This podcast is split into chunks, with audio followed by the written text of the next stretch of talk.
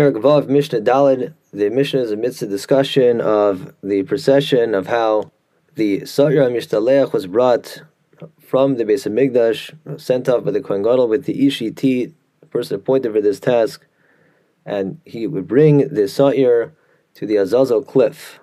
The Mishnah tells us Vikevesh Asula. At one point, they built a ramp or kind of a raised bridge for the Ishiti that he would use to bring the Sa'ir from Yerushalayim. They constructed this mipnei habavliyim shahayu metalshim besaro va'omrim lo because of the Babylonians. The Gemara explains they weren't literally from Bavel, but from Alexandria of Mitzrayim, but rather this was a derisive way to refer to these people. They would say, ah, he's a Babylonian. In any case, these people got a little bit uh, too rough, and in their eagerness to be rid of the Sa'ir HaMishtaleach, which represented their sins, that you were in a sense the people's sins were on this Sa'ir, and by throwing it off the cliff, this was an atonement for everyone's sins, they would pull at the Ish Iti's hair.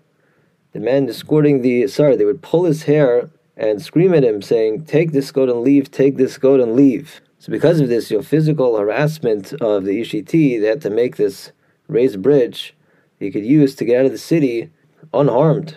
As the Mishnah will describe, there was a series of sukkos, of huts, set up along the journey from Yerushalayim to the Azazel cliff. The Mishnah tells us, Miyakira Yerushalayim hayu malavin oso at sukkah rishonam. Some of the important men of Yerushalayim would escort the Ishiti with the Sa'ir. And so the first sukkah of this series of sukkos, these huts, the Mishnah now explains, Eser sukkos from Yerushalayim biyatzuk. There were ten huts positioned along the route from Yerushalayim to the final destination, the cliff from which the goat would be thrown off. Now the Mishnah tells us Tishim Ris. The distance from Yerushalayim to the cliff was 90 Ris. The Mishnah adds Shivu Mechza Lechol Mil.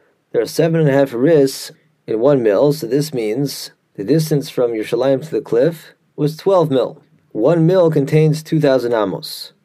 The first of the ten huts was located one mil from Yerushalayim, and each of the next nine was one mil away from the previous one, and the tenth and final hut was two mil from the cliff, and we'll learn in the next Mishnah the significance of these figures.